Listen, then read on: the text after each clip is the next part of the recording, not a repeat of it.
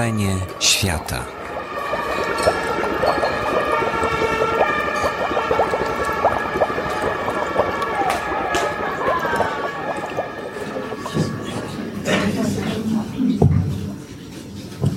Dobry wieczór Państwu. Bardzo się cieszę, że Państwo tak licznie tu przybyli i widzę samych przyjaciół, to bardzo przyjemne. No, cieszymy się ogromnie, że możemy i wydać książkę Wojtka i nawet gościć tutaj Wojtka. Liczymy na bardzo ciekawy wieczór. Muszę powiedzieć, że ja czytam książki y, Wojtka od kilkudziesięciu lat i każda jego książka była dla mnie ogromnym przeżyciem i ważnym krokiem w moim życiu, myśleniu i stosunku do świata. Także ogromnie jestem ciekawa tej książki, bo to jest pierwsza książka, której w ogóle nie znam, mimo że została wydrukowana. Dzisiejsze spotkanie poprowadzi pan Janusz Majcherek. Dziękujemy Ci za to. Dziękuję bardzo, cieszę się. Przewidujemy jeszcze podpisywanie książek po wieczorze. Po wieczorze porozmawiam. Dziękuję Basiu. Też się ogromnie cieszę Wojtku, że jest tak, e, taka okazja i możliwość, żeby z Tobą porozmawiać, bo wielokrotnie miałem tę przyjemność, ale prywatnie, a teraz będzie e, publicznie. E, Proszę Państwa, e, zupełnie nie umawiając się z Basią, a tu jesteś, zupełnie nie umawiając się z Tobą, w pewnym sensie chciałem coś podobnego powiedzieć na początek.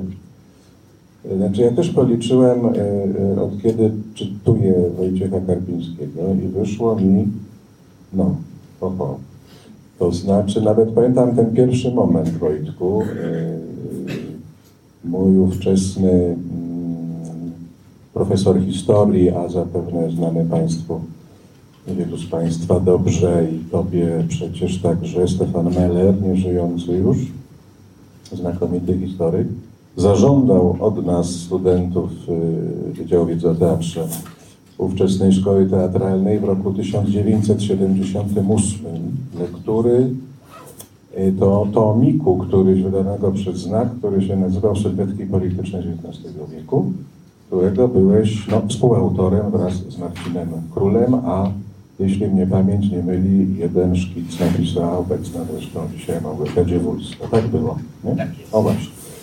No i wtedy się, wtedy, wtedy poznałem nazwisko Wojciech Karpiński. Ta książeczka była dla nas z różnych powodów ważna, zresztą ona w ogóle była wtedy ważna. Yy, No i jak to bywa w takich razach, poznawszy to nazwisko i zasmakowawszy, zacząłem Cię poniekąd śledzić jako autora. Zdarzało, zdarzało się coś tam znaleźć ówczesnych, y, czasami wcześniej, wydanych, archiwalnych y, numerach twórczości, gdzie gdzie pisywałeś, a w stanie wojennym ukazały się dwa tomy, które dla mnie miały znaczenie zasadnicze. Łącznie z tym momentem, że właśnie wtedy się ukazały, Tyś już przebywał wtedy przecież poza krajem. Był to mianowicie tom Twoich szkiców pod tytułem Cień Meternika i tom Twoich no, szkiców esejów pod tytułem Pamięć Włoch. I od tego momentu zacząłem Cię już czytać regularnie, śledząc y, y, Twoje teksty w zeszytach literackich i Twoje tomy wychodzące w- różnych wydawnictwach emigracyjnych wtedy. I tak to szło. Ale dlaczego o tym mówię? Bo czytając Twoją nową książkę, która już nie wiem, nie wiem, nie liczyłem, którą jest z kolei, ale ponad 10 na pewno przekroczyłeś, prawda? Czytając tę książkę pod tytułem Obrazy Londynu, mm, tak, e, takie miałem wrażenie, tak myślałem, że mm, w jakiś osobliwy sposób ona się różni od wszystkich pozostałych. Y, I tak, tak to pewnie ja bym widział, że twoje te wczesne, te, te wczesne i teksty i tomy, które ja pamiętam, no choćby takie jak Dzień Meternika, jak Chusteczka Imperatora, Yy, były, nie mówiąc o sylwetkach politycznych, to były rzeczy no, krążące, gatunkowo przynależne do eseju, rzecz jasna, bo to jest twoja forma, ale tematycznie obejmujące no, zakres, wiem, historii idei, historii, troszkę tematy no, z pogranicza polityki, czy filozofii polityki, czy jak to, jak to nazywać. Potem w kolejnych tomach, takich jak nie książki zbójeckie, szalenie ważne przecież to dla mnie, dla wielu z nas, yy, zacząłeś włączać eseje mm, opisujące ważne dla ciebie postacie, ale w zasadzie z kręgu literatury. Gombrowicz, Miłosz Karlin-Grudziński, Jeleński, prawda, Czapski. Yy, I wreszcie, tak jak patrzę na to z dzisiejszej perspektywy, yy, zaczynały się pojawiać, no nie wiem, w takich tomach jak, jak w Central Parku na przykład, yy, eseje, no w pamięci Włoch z natury rzeczy, może najpierw, takie eseje, gdzie zacząłeś wchodzić w rejony sztuk plastycznych, malarstwa, prawda. I w jakimś momencie odnoszę wrażenie, te wszystkie proporcje zaczęły tak się układać, a przynajmniej twoje, takie twoje książki, jak Fajka Van Gogha, jak książka Józef Wieczapski, już wyraźnie pokazywały, że ten temat malarstwa, temat sztuk, sztuki coraz bardziej Ciebie pochłania, coraz bardziej Cię jak gdyby zasysa. No i obrazy Londynu są tutaj już koronnym dowodem na to, że, że to jest w tym momencie jakby Twój główny temat. Tak to wygląda przynajmniej. Nawet, nawet takie miałbym domniemanie, może się mylę, ale tak mi się wydaje, że i tytuł tego tomu, Obrazy Londynu, no jest gdzieś takim dyskretnym ukłonem w stronę Pawła Muratowa, w stronę jego książki, którą bardzo cenisz przecież, piszesz o tym, nieraz pisałeś o tym, czyli Obrazy Włoch, no, w przekładzie Pawła Hejca. No więc od tego chciałem zacząć, o to się chciałem zapytać. Czy czy sam czujesz, że taka jakaś przemiana w Twoich zainteresowaniach następuje? A jednocześnie chciałem Cię zapytać o rzecz no, zbliżoną, to znaczy, kiedy właściwie, niezależnie od tego, na co mamy dowody na piśmie, to kiedy w Twoim życiu po prostu malarstwo, sztuka stały się czymś ważnym? Czy, czy był taki moment, kto na to wpłynął, jak, jak to się stało? Powiedz o tym, bo, bo szczerze mówiąc nie wiem na ten temat zbyt wiele. No ja bardzo chcę tutaj wszystkich Państwa przywitać. Przepraszam, troszkę bliżej? Bo... Tak. Podziękować za obecność, wyrazić radość, że mogę być w Warszawie i że ta książka ukazała się. Jest to dla mnie rzeczywiście bardzo ważny moment. I to, o czym Janusz tutaj powiedział, o pewnej takiej ewolucji gustów, czy o objawianiu się tego, co w moim przeżywaniu świata y, było i jest ważne, y, zapewne w tej książce znajduje wyraz, ale nie wydaje mi się, żeby to było, na pewno to nie jest nic w moim życiu nowego, co nastąpiło nagle. Y, malarstwo było, odkąd pamiętam, dla mnie rzeczą bardzo ważną w mojej rozmowie z innymi i ze mną samym, ale nie czułem się być może całkowicie na siłach, żeby znaleźć formę, w jakiej te pasje by mogły zostać wyrażone. I w ówczesnym życiu politycznym, kulturalnym, duchowym Polski, tej, w której uczestniczyłem, zainteresowania myślą polityczną znajdowały oczywiście bardzo silny odzew w latach 70., zwłaszcza gdy, jak to podkreśliłeś w książce Sylwetki polityczne XIX wieku, która y, ukazała się chyba prawie co do dnia 40 lat temu w y, tak jest, w późnym październiku 1974 roku te zainteresowania myślą polityczną, o której mówiliśmy wówczas z Marcinem, z Małgosią w języku, który był zarazem nowy, y, zaskakujący i ważny w odbiorze społecznym. Te zainteresowania wtedy znajdowały silny odzew i miałem poczucie, że one są potrzebne i że potrafię to zrobić.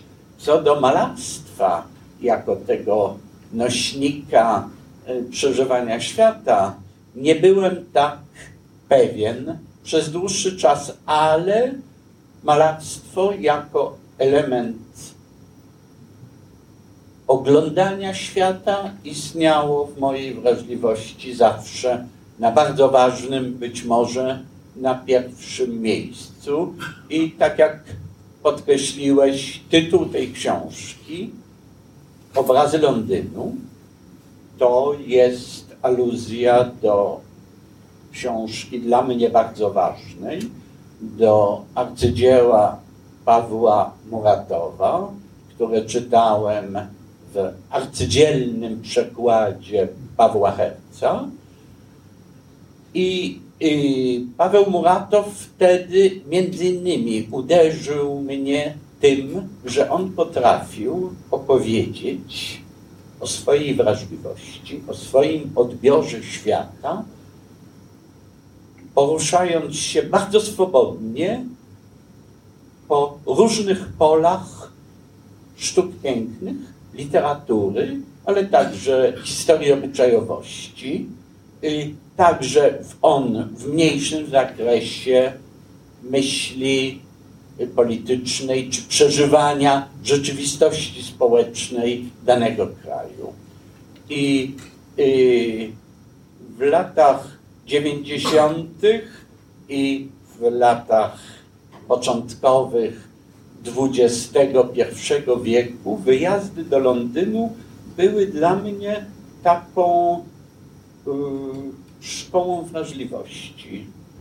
I Muzea Londynu były zapisem pamięci ważnej dla mnie, pamięci cywilizacji europejskiej, ale jednocześnie były szkołą pamiętania o mojej własnej przeszłości. I w pewnym momencie, może jeszcze za chwilę powiem, jaki moment był decydujący dla mnie, zdecydowałem się przetworzyć swoje zapiski w taki portret y, mojej osoby przyglądającej się światu i kulturze europejskiej z tego punktu widzenia w tym mieście wobec tych obrazów i w ramach tych muzeów. Y, jaki to był moment, który spowodował, że wyjazdy do Londynu, y, odczytywanie zapisu pamięci y, czasów przeszłych i odczytywanie spojrzenia na teraźniejszość stały się dla mnie y, ważną lekcją wrażliwości i mojego pojmowania świata. Jaki to był moment? To był moment, gdy y, dzięki moim y, przyjaciołom, których podziwiam bardzo, Marii i Bogdanowi Paczowskim, którym dedykowana jest ta książka, poznałem w Londynie człowieka, u którego się zatrzymywałem, Węgra, człowieka niezwykłego, jednego z bardziej niezwykłych ludzi, jakich dane mi było spotkać, a tak się moje życie układało i było to w jakimś stopniu też moim wyborem, że dane mi było spotkać w życiu wielu niezwykłych i wspaniałych ludzi. I poznałem też w Londynie tego człowieka. Jego imię to jest Gabor.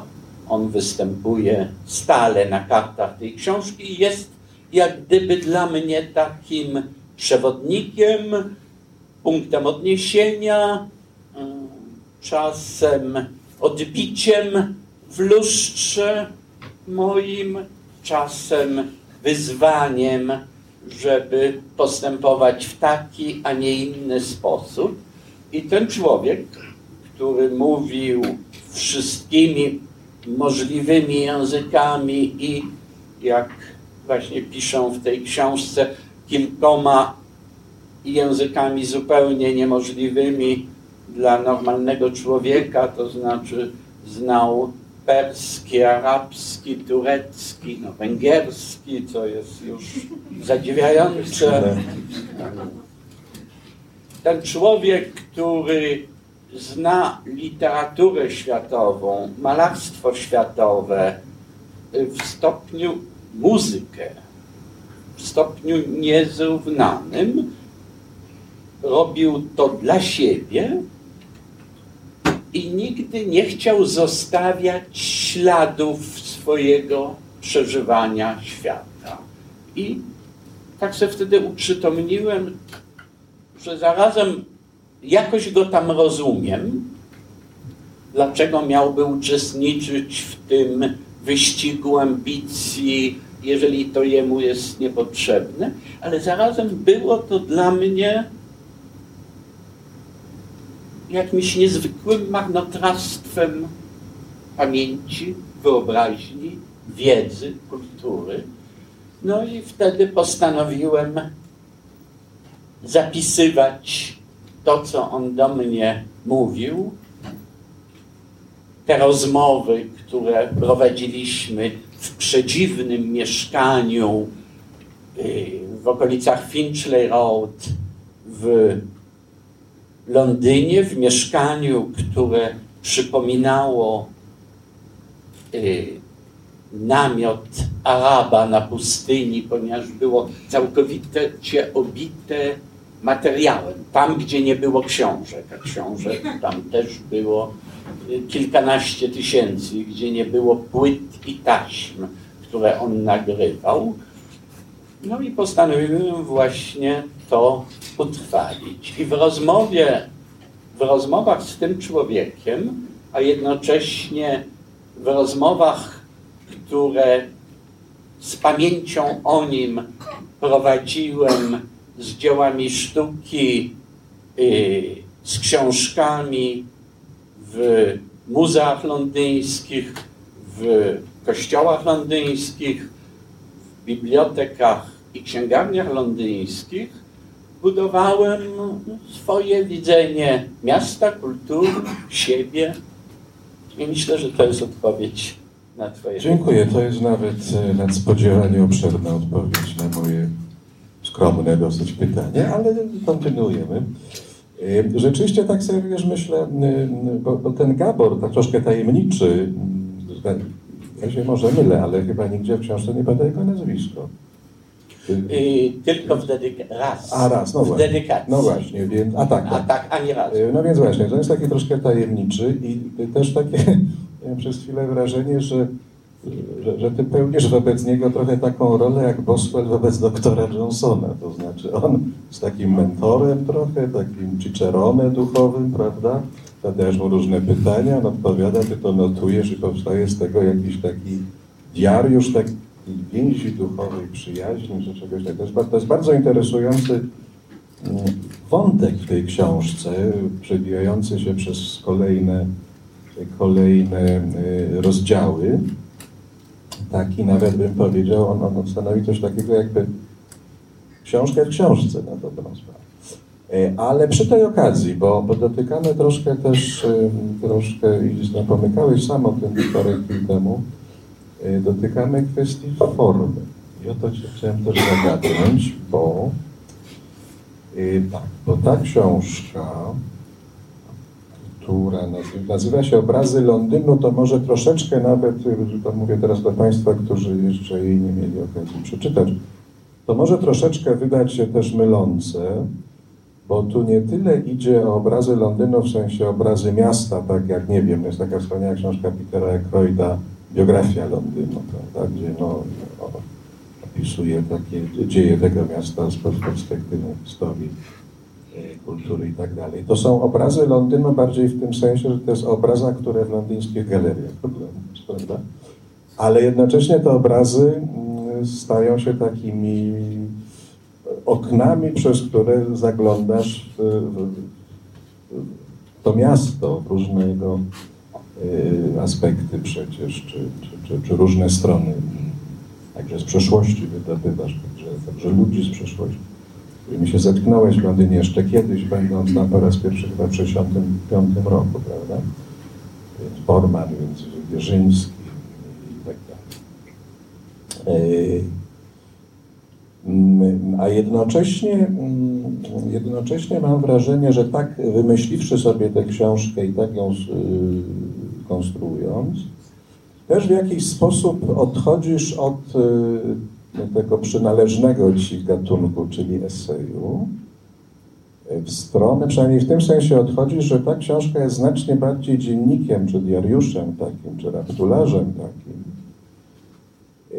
A dopiero wewnątrz y, dziennika pojawiają się fragmenty, no to, gdyby nie było tego nazwiska tutaj na okładce, to i tak by się poznało, że to spod tego pióra, bo y, charakter pisma jest y, no, tak silny przecież, dobrze znany, że trudno by tego było nie rozpoznać. No niemniej, e, niemniej to jest w znacznie mniejszym stopniu książka złożona z esejów, a natomiast będąca no, jednak, no nie pamiętam, dziennikiem, prawda? Dziennikiem kilku podróży odbytych na, w ciągu mniej więcej 10 lat.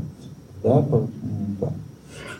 Co, co jakiś czas jeździsz do Londynu, urządzasz się u tegoż tajemniczego Gabora i informujesz y, nawet o takich rzeczach, mm, o której wstałeś, że jesteś już umyty i siedzisz przy komputerze, że na śniadanie zjadłeś coś tam, a na kolację Gabor zrobił ci interesujący gulasz, cytat, interesujący gulasz, y, no a potem dopiero sprawozdajesz swoje y, wypady do galerii, do muzeów, do księgarni istocie, do teatrów, o co Cię jeszcze w odpowiednim momencie zagadnę. Ale mm, chcę zapytać o tę formę, bo coś z takiego zapisu dziennikowego już się pojawiało u Ciebie w amerykańskich cieniach, prawda? To był rodzaj dziennika. No ale jednak tam, tam przeważał esej mimo wszystko. Tu przeważa dziennik i w związku z tym pozwolisz, że zacytuję e, fragment, który sobie zaznaczyłem i, i będę już zmierzał do konkretnego pytania. Otóż piszesz tak. E, wczoraj, e, wczoraj mało zanotowałem, a wiem, że jeżeli nie zrobię tego alla prima, to nigdy nie zrobię. Dopisane w Paryżu byłoby w innej manierze. Złamany zostałby pakt autentyczności, który dla mnie ma zasadnicze znaczenie. Nie musi mieć takiego znaczenia dla czytelnika. Pamiętam przecież, że te opisy, które podziwiam, pisane są inaczej, ex post. I tu przywołujesz właśnie Muratowa, Iwaszkiewicza, Herlinga Grudzińskiego. Ale obrazy Londynu mają być pisane inaczej. Stanowią pewien zakład stylistyczny, czy szerzej duchowy. Dopiero po latach ma się okazać, czy coś z tego wyjdzie dla mnie. No więc pytam Cię Wojtko po tym długim i zawiłym wstępie, co to znaczy zakład stylistyczny, a nawet duchowy, który ma dopiero w przyszłości tak naprawdę mm, się sprawdzić. I tu muszę wyznać, że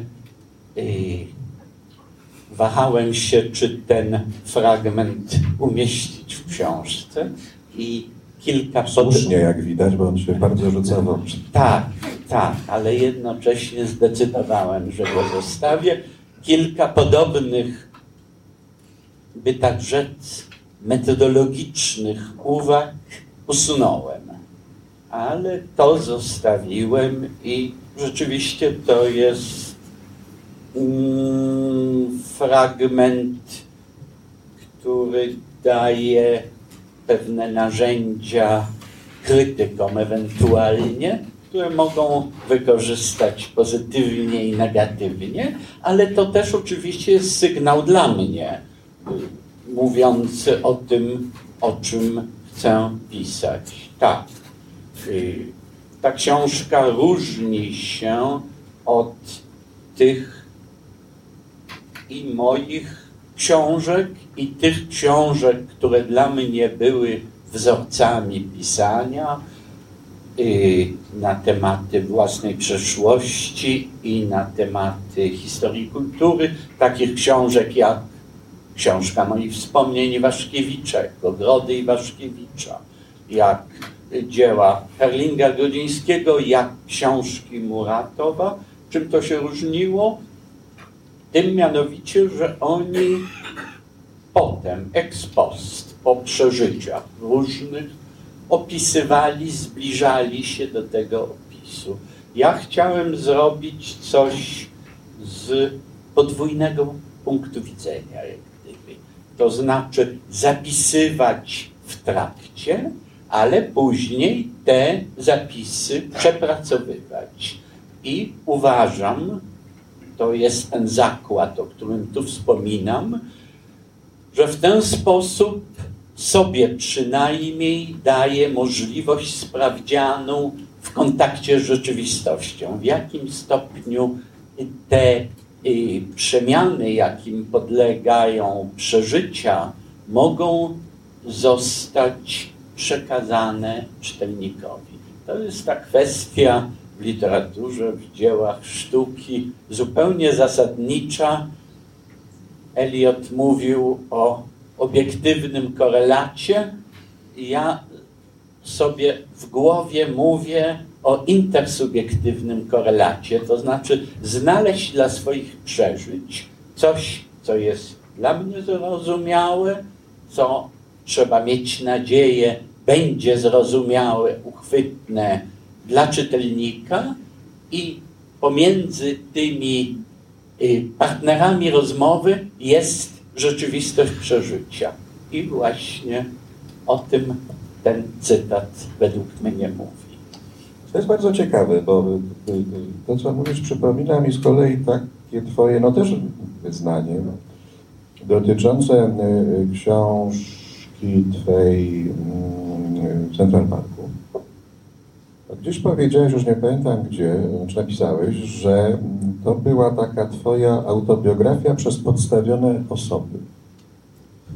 Y, z czego wnioskuję, że po prostu cały czas szukasz, no mówiąc tak po miłoszowsku, formy bardziej pojemnej, e, po to, żeby co, no żeby y, gdzieś y, opowiedzieć o sobie, no właśnie, albo przez podstawione osoby, albo przez podstawione obrazy, albo przez podstawione inne jakieś dzieła sztuki, ale jednak o sobie. I też mi się wydaje, że w tej książce od czasu do czasu uprawiasz rodzaj takiej jakby no, cieniutkiej prowokacji, nawet zaryzykowałbym twierdzenie, że lekko Gombrowiczowej. Bo te na przykład informacje, Gombrowicz Ci bliskim przecież pisarzem, y, te informacje właśnie, y, no co, co było na śniadanie, jako żywo przypominają mi ten słynny fragment dziennika Gombrowicza, w którym on informuje rodaków, że zjadł dwa jajka na miękko, prawda? Na śniadanie, bo uważa, że to jest szalenie ważna informacja z jego życia. Ale też... Tak jest, tak jest, tak jest.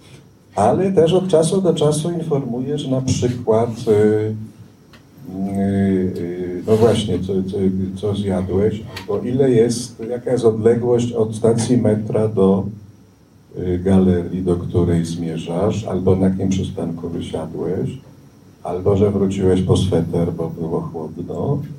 Y, Tego typu pozornie nieistotne informacje drobne z życia takiego no, codziennego i zwykłego, które y, tej, w tej całej kompozycji, gdzie no, z drugiej strony fruwają Tycjany, nie Tycjany, prawda, i różne wielkie nazwiska, no to w sumie tworzy jakąś taką przedziwną całość y,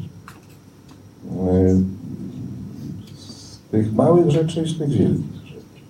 Czy to też należy do tego zakładu, o którym mówiłem?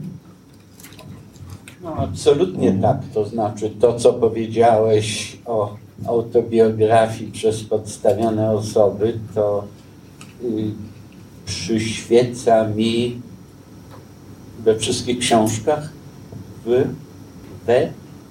wzrastającym stopniu. Na pewno. I z tym się łączy takie przekonanie, że dane mi było właśnie oglądać, czytać ciekawe książki, oglądać piękne obrazy, spotykać interesujących i wyjątkowych, interesujące i wyjątkowe osoby i że powinienem dać świadectwo o tym i powinienem znaleźć odpowiednią formę, żeby dać to świadectwo. I jednocześnie jest tu y, spojrzenie, by tak rzec, socjologiczne i historyczne, które y, przejawia się w tej książce, w tym wątku, y, obecnym może w mniejszym stopniu także w innych moich książkach, marzenia o Muzeum Polskiej Pamięci, czy Muzeum Polskiej Historii, jakkolwiek to nazwać, to jest przekonanie, że y, my Polacy jako społeczeństwo, jako kultura, jako wysiłek cywilizacyjny zostaliśmy w XX wieku poddani tego typu y, doświadczeniom, przemieszczeniom, niszczeniom pamięci, że stworzenie takiego Muzeum Pamięci, które byłoby i zarazem liberalne, i jednak naznaczone pewną hierarchią, pewnym wyborem, jest zupełnie zasadniczej wagi formą obrony przed utratą pamięci, zniszczeniem, zabiciem siebie. I stąd budowa autobiografii umieszczonej właśnie na takim tle jest bardzo ważnym zabiegiem. I stąd londyńskie muzeum, y, y, Narodowa Galeria Portretu jest dla mnie, była zresztą od początku, jakąś taką wskazówką, że każdy dla siebie powinien na własną skalę budować taką prywatną galerię portretu czy prywatne muzeum pamięci, bo wtedy może i swobodniej się poruszać po terenie mm, historii, y, społeczności, kultury. No wiesz, y, wymieniłeś y, nazwy jako ideał Boswella i Johnsona. No oczywiście to jest, każdy by chciał i znaleźć swojego Johnsona, no i być dla kogokolwiek Boswellem. No mój Boże. Ale cytujesz słynne zdanie doktora Johnsona, które jest fantastyczne zupełnie. W Londynie jest wszystko, co życie może zaoferować. Y, I już zastanawiałem się tak, bo mieszkać w Paryżu od lat 32 już, prawda? Paryż to nie jest to najbrzydsze miasto na świecie, dosyć takie atrakcyjne w sumie. A tu ciągle jeździsz do tego Londynu pociągiem, ten Eurostar, prawda? Gdzie zresztą też muszę powiedzieć, że mnie to szalenie e, rozbawiło, bo znalazłem w tobie bratnią duszę. Bo parokrotnie przynajmniej pojawia się taka, taka sprawa, że wsiadasz do tego Eurostaru i, i, i nagle taka ulga, że e, nikt koło ciebie nie siedzi że masz wokół siebie przestrzeń. Ja to świetnie rozumiem, też tak lubię, chociaż nie Eurostarem nigdy nie Ale jeździsz do tego Londynu wielokrotnie, spędzasz tam po ileś tygodni za każdym razem. Y, ty jesteś anglofilem. Tak. Czy jesteś anglofilem, tak? Po prostu się zapytam. Tak, kwalifikowanym, to znaczy ograniczonym.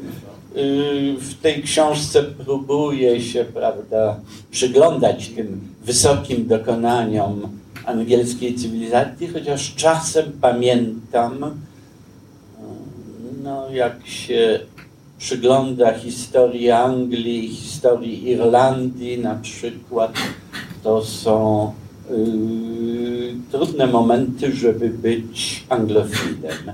Ale yy, tak, w tej książce jestem anglofilem. Może jeszcze wrócę do tego cytatu z doktora Johnsona o tym, że w Londynie jest wszystko i kto jest zmęczony Londynem, ten jest zmęczony życiem i ja to umieszczam w pewnym bardzo konkretnym yy, przypadku z bardzo konkretnym odniesieniem.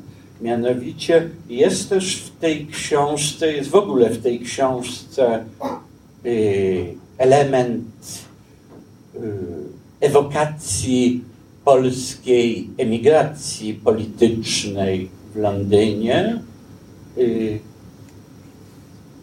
i wspominam tam Kazimierza Wierzyńskiego, Antoniego Bormana, ale wspominam także i on chodzi za mną cały czas osobę Gustawa Herlinga Grodzińskiego.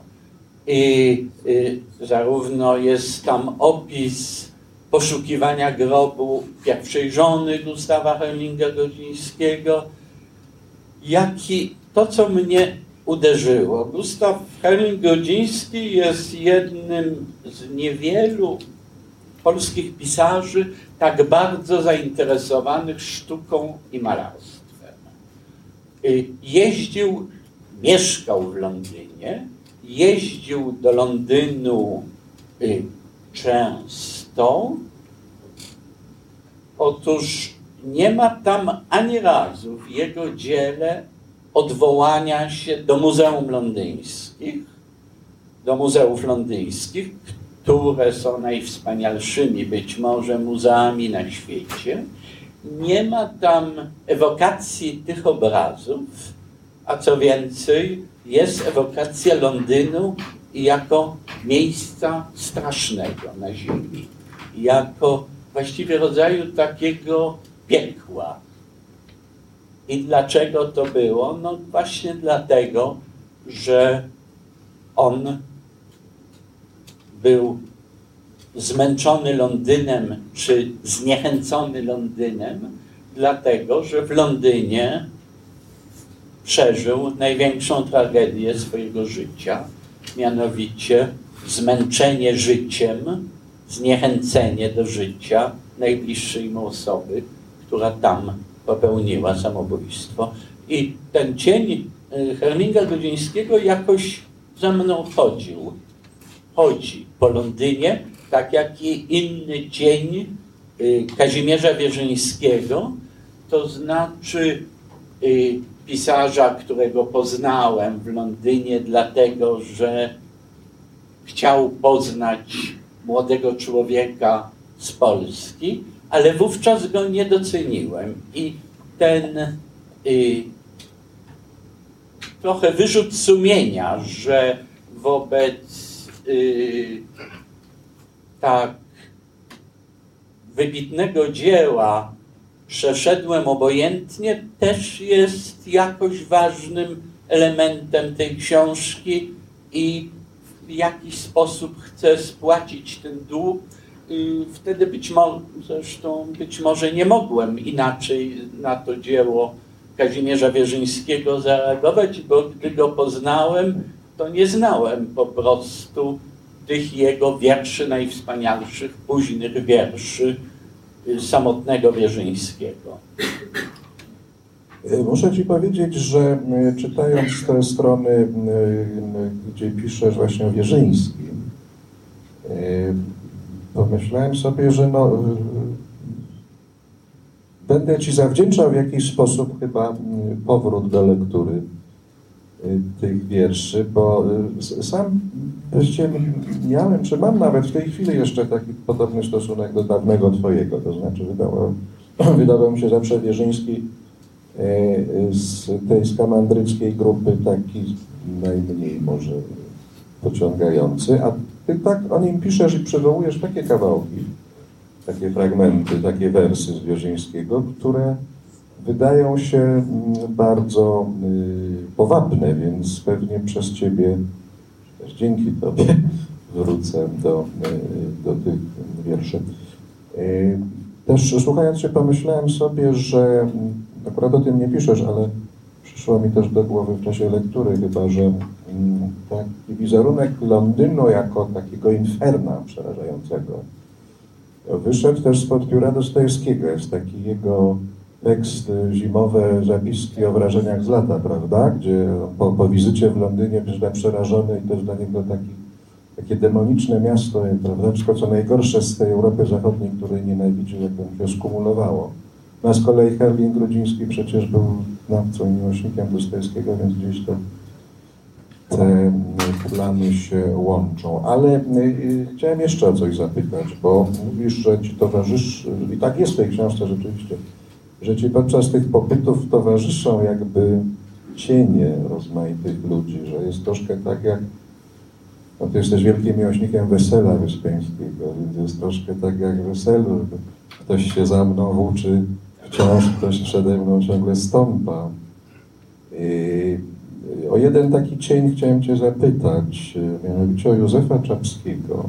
Oczywiście z wielu powodów, to wszyscy wiemy, jest Ci bardzo bliski, ale mm, jeżdżąc do tego Londynu, do tych galerii londyńskich, masz zwyczaj za każdym właściwie razem, nawet czasami parokrotnie, odwiedzać, y, odwiedzać, z rozmysłem używam tego słowa, jeden obraz związany w jakiś sposób z Józefem Czapskim. I to jest Koro, pan piwo na koniu.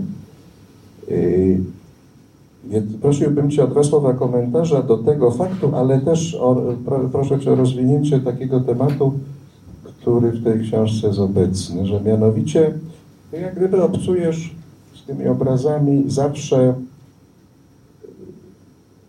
no, towarzystwie, to znaczy zawsze pojawia się jak, nie wiem, jak mówi nasz przyjaciel Piotr Kłoczowski, taka konstelacja. Y, zawsze temu y, odbiorowi obrazu towarzyszy jakieś skojarzenie literackie albo skojarzenie z jakąś postacią ważną w Twoim życiu, albo z jakimś, nie wiem, faktem z, z historii, z kultury, no, prawda? Nigdy to nie jest wyabstrahowana, dzieło wyabstrahowane z kontekstu. Tak jakby mniej, mam wrażenie, mniej Cię interesują zagadnienia takie no, czysto formalne, na przykład malarstwo, prawda?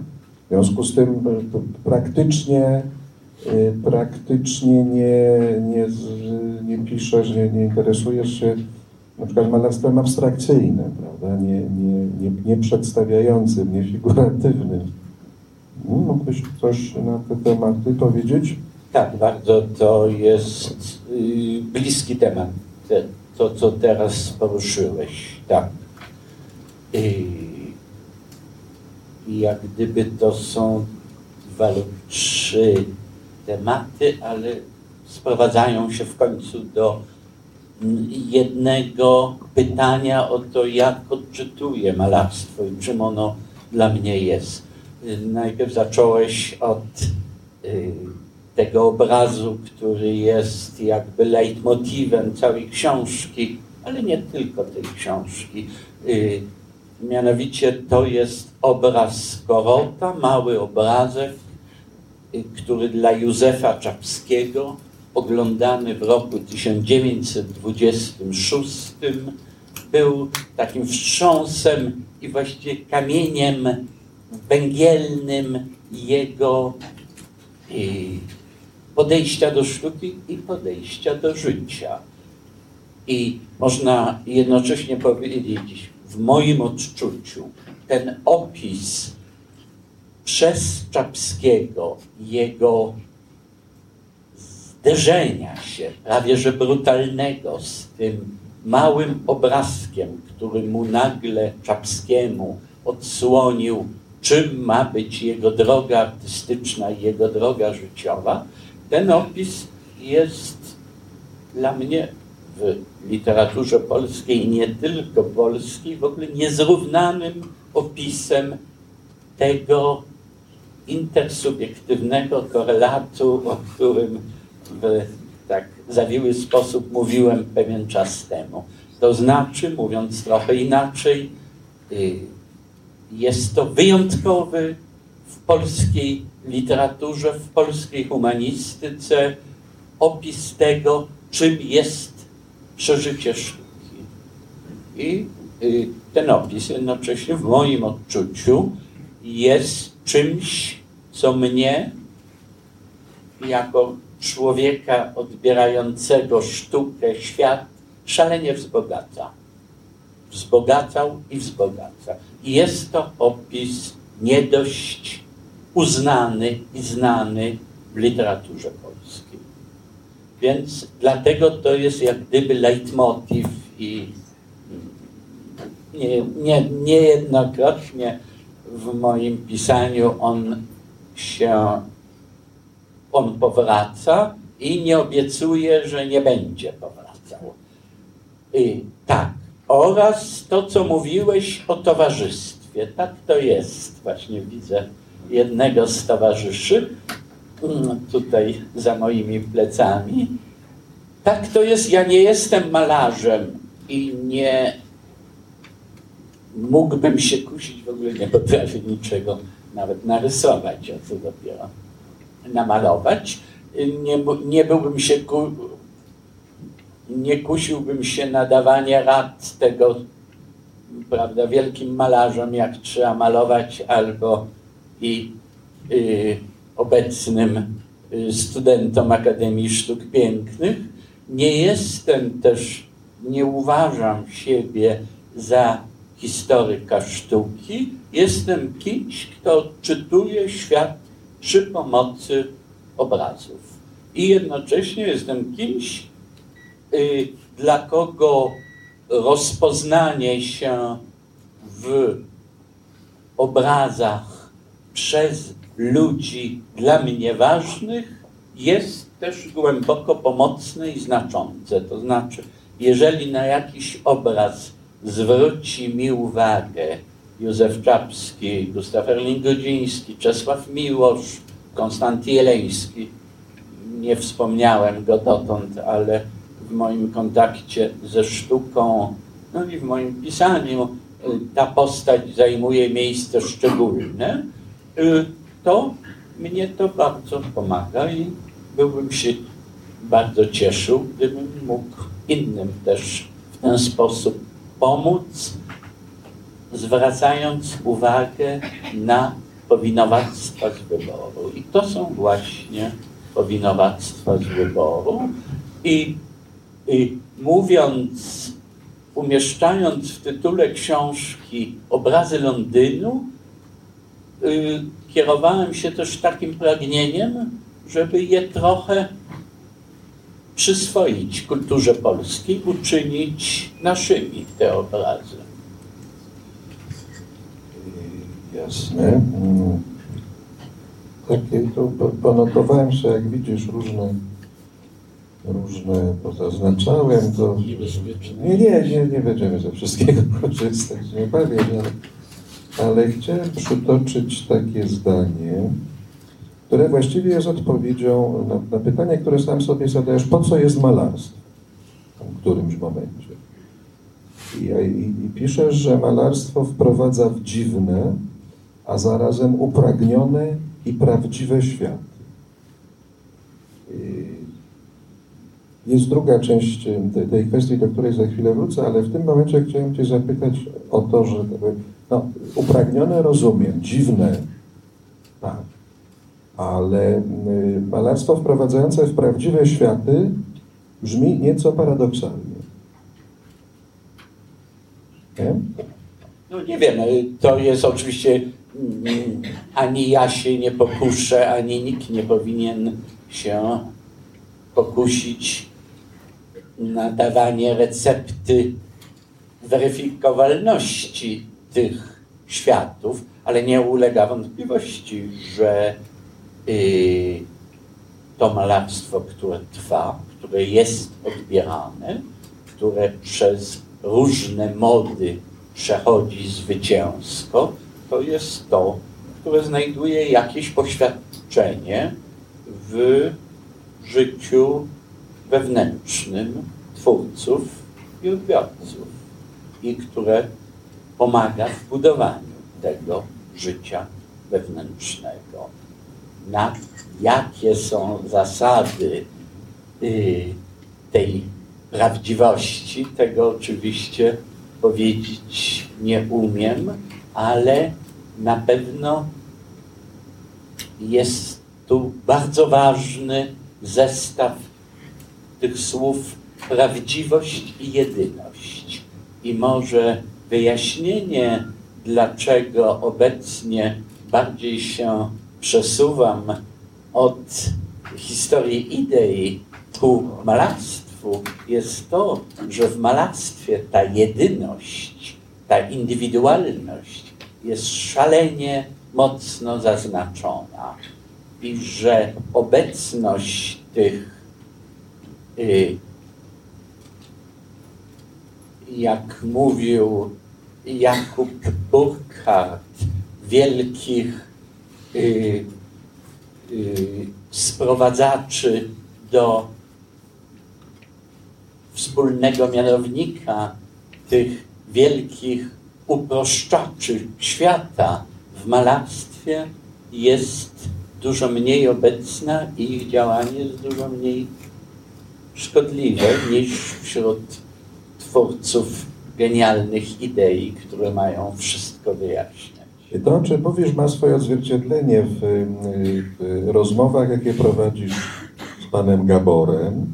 Rozmowach na temat, to on tam głosi taką, taki pogląd, że całe nieszczęście dzisiejszego świata polega na tym, że wszystko jest redukowane do teorii że, że, że różni filozofowie, socjolodzy i tak dalej próbują wytwarzać jakieś takie teorie, które by miały uchwycić e, raz na zawsze, że znaleźć jakąś taką formułę alchemiczną niemal, prawda?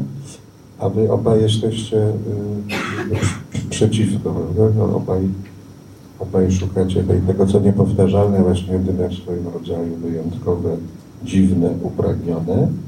Ale z tym wiąże się następny fragment tego pytania, bo też w swojej książce pojawiają się parokrotnie takie określenia jak w związku z oglądaniem obrazów, czy odbiorem malarstwa, jak y, y, chwytanie za rzeczywistość albo chwyt za rzeczywistość.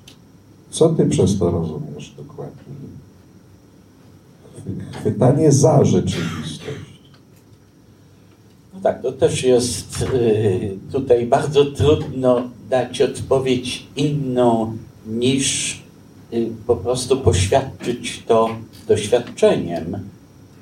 I w tym punkcie y, bardzo myślę o Józefie Czapskim, który przez całe życie starał się zbliżyć do tego uchwycenia rzeczywistości do zdobycia tego uchwytu za rzeczywistość i uważał, że w razie to pragnienie, ten cel różni jego sztukę od dzieł modnych, dużo bardziej pokupnych, ale właśnie nie mających tego przymierza z rzeczywistością, czy też tego zakładu, którym była na początku mowa.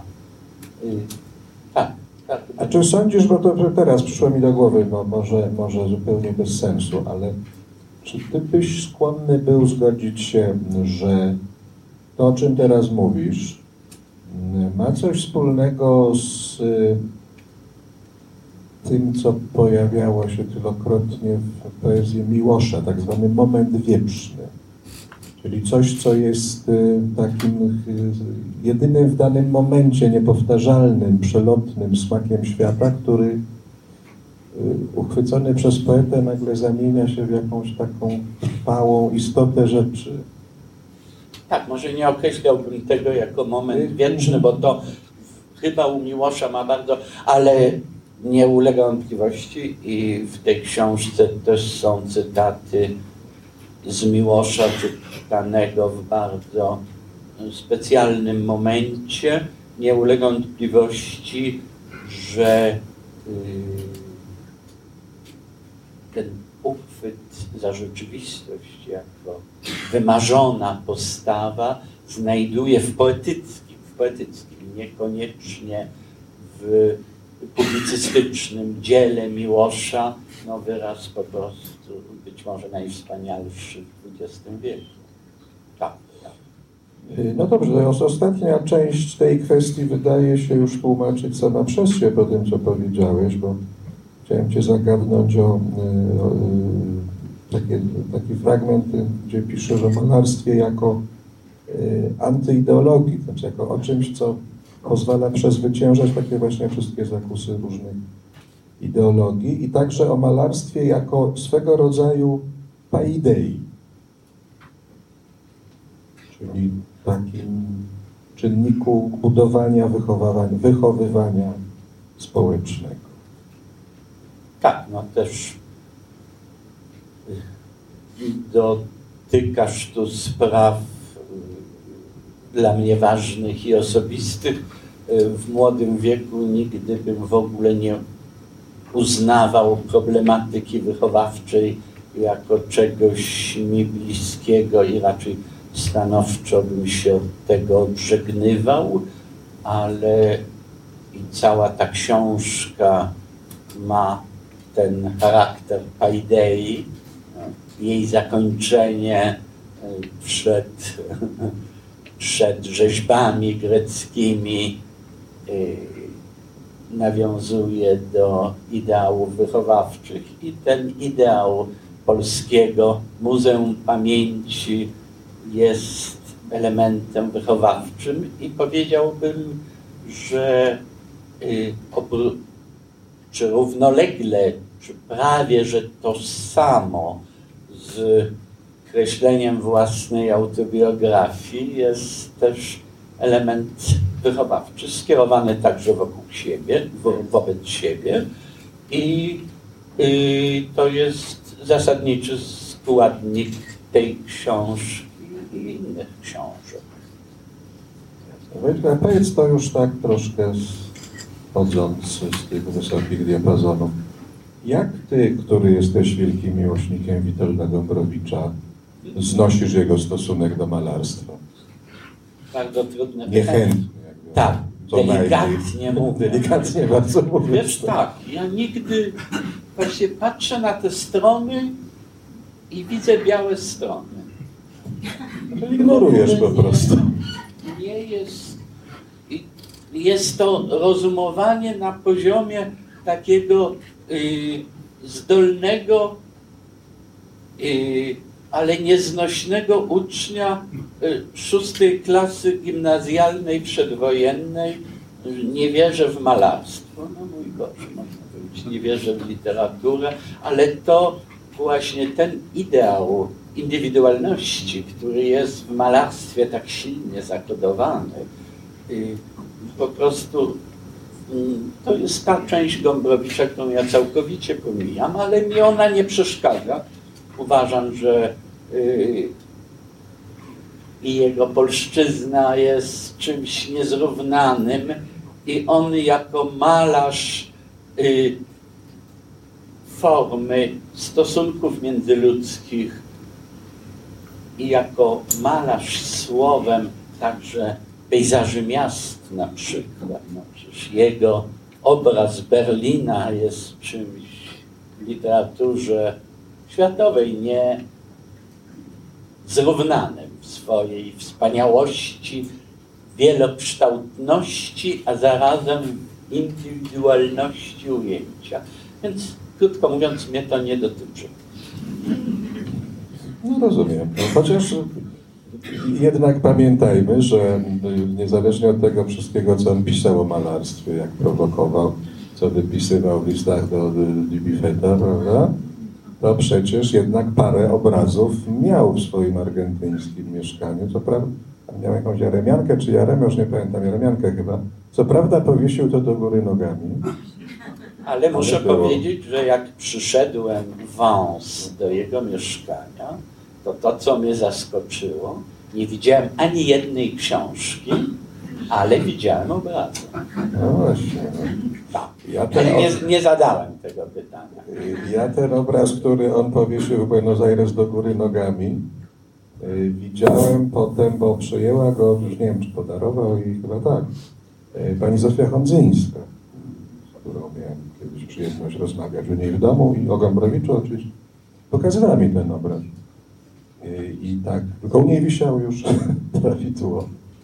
No dobrze, a powiedz jeszcze, bo rozumiem z tego, co tu napisałeś, z jakiegoś, nie zaznaczyłem sobie tego fragmentu, ale chyba mnie pamięć nie myli, że znasz y, y, książkę no, innego, z, moim zdaniem bardzo wybitnego pisarza, ja go bardzo cenię, który też był, że tak powiem, takim szydercą, gdy idzie o malarstwo. Myślę o Tomasie Bernhardzie. Napisał taką bardzo śmieszną książkę Dawni Mistrzowie, opowiadającą o jego wizytach w Muzeum Galerii Wiedeńskiej. Widzę, że reagujesz żywo na to nazwisko. to powiedz coś. Więc nie powiem, nie mogę powiedzieć, żebym doczytał tę książkę do końca. Przerzuciłem ją z najwyższym niesmakiem i właściwie jest, ale zainteresowała mnie o tyle, że tak, że to jest jak gdyby syntetycznie ukazane przeciwieństwo tego wszystkiego, co mi jest bliskie. Ten człowiek, który przychodzi do Kunsthistorisches, siada w sali, którą dobrze znam i próbuje przyjrzeć się portretowi Tintoretta i znaleźć w nim wady. Mój Boże. Ja rozumiem, że tak. tu, nie znajdziemy po prostu. Nie, tu nie znajdziemy i muszę Ci powiedzieć, że tak, w ogóle w moim to jest też powód, dlaczego tak nie lubię Selina. Y, ci ludzie, którzy kierują się, którzy pragną w świecie znaleźć ślady żółci, plwocin i ekskrementów mnie nie interesują. A interesują mnie ci, którym bliskie są łzy, krew i nasienie. Jeszcze bym pot dorzucił, jeśli już tak. E, Wojtku, tak myślę, że z Wolna będziemy zbliżać się do finału, ale na koniec chciałem Ci zadać jedno pytanie, no już takie pro, pro domo sua tak zwane. Bo piszesz o swoich wizytach w teatrach londyńskich. To jest za każdym razem Szekspir, prawda? I, I, rozumiem, że chodzisz do teatrów londyńskich na Szekspira nie tyle, żeby go oglądać, ile żeby go wysłuchać. No bo chyba przyznajesz, że to jest dobry autor. To jest autor nie najgorszy, natomiast wiesz, no, Nie jest gorszy od Bernharda, mam nie nadzieję. jest gorszy od Bernharda. Y, No tyle tylko, że... Ale to już moje zboczenie zawodowe, że jak już idę na Szekspira, to czasem też rzucę okiem na scenę, ale masz dobrego y, towarzysza w tym odbiorze y, tekstów Szekspira, bo y, Tadeusz Bojżeleński, jak chodził, zostawił po sobie, nie wiem, ze 12 tomów recenzji przecież. Jak chodził do teatru, to siadał w fotelu i robił tak. I słuchał. Z tego powodu nie mógł się odnaleźć w kinie. Ponieważ szedł do kina, siadał i robił... Więc kino go nie brało. Tak, Wojtku, ja Ci strasznie dziękuję dziękuję za to, co tu mówiłeś, za tę książkę, no i w ogóle za wszystko. Yy, Oddaję teraz w ręce Państwa, którzy na pewno chcą od Ciebie podpis i może też zamienić na osobności intymne dwa słowa, więc Wojciech Karpiński jest do Państwa dyspozycji. Bardzo dziękuję.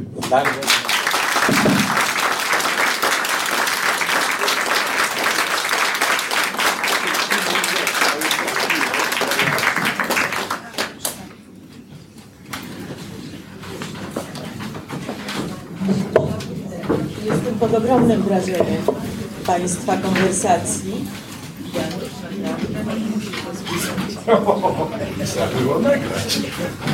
Chciałam powiedzieć, że osoba, która tak pięknie przygotowała e, jak to nazywa? Pokaz, yy, au, nie wiem, a- obrazów wybranych Prezentacja audiowizualna. e, e, o- wybór obrazów opisywanych przez Wojtka Karpińskiego, tak bardzo trafny i czuły, gdzie znalazłeś kilka o, obrazów bardzo, no najbliższych Ci, przygotował Mikołaj Nowak-Rogoziński, który ma wielkie zasługi, jeśli chodzi o tą książkę. Był Twoim dzielnym sekretarzem. Nie, był. y, y, W tej książce y, to bardzo właśnie chciałbym podkreślić. Istotną częścią tej książki jest bardzo obfity, dokładny, ale chyba też bardzo czytelny indeks. I jest zasługą, to nie było łatwe, y, autorów indeksu, pani Papiewskiej i pana Mikołaja Nowaka Gozińskiego, że ten indeks ma właśnie taką formę i bardzo jestem za to wdzięczny, bo to jest część tego wymarzonego Muzeum Pamięci, że można się przez indeks też dostać. Ale Wojtku, Państwo nie kupią tej książki ze względu na indeks, to jest antyrynkowa. Nie to. Fundacja Instytut Reportażu zaprasza do swojej księgarni z literaturą faktu i kawą w Żenie Świata na ulicy Gałczyńskiego 7 w Warszawie. Wejście przez bramy Nowy Świat 48 i Nowy Świat 52.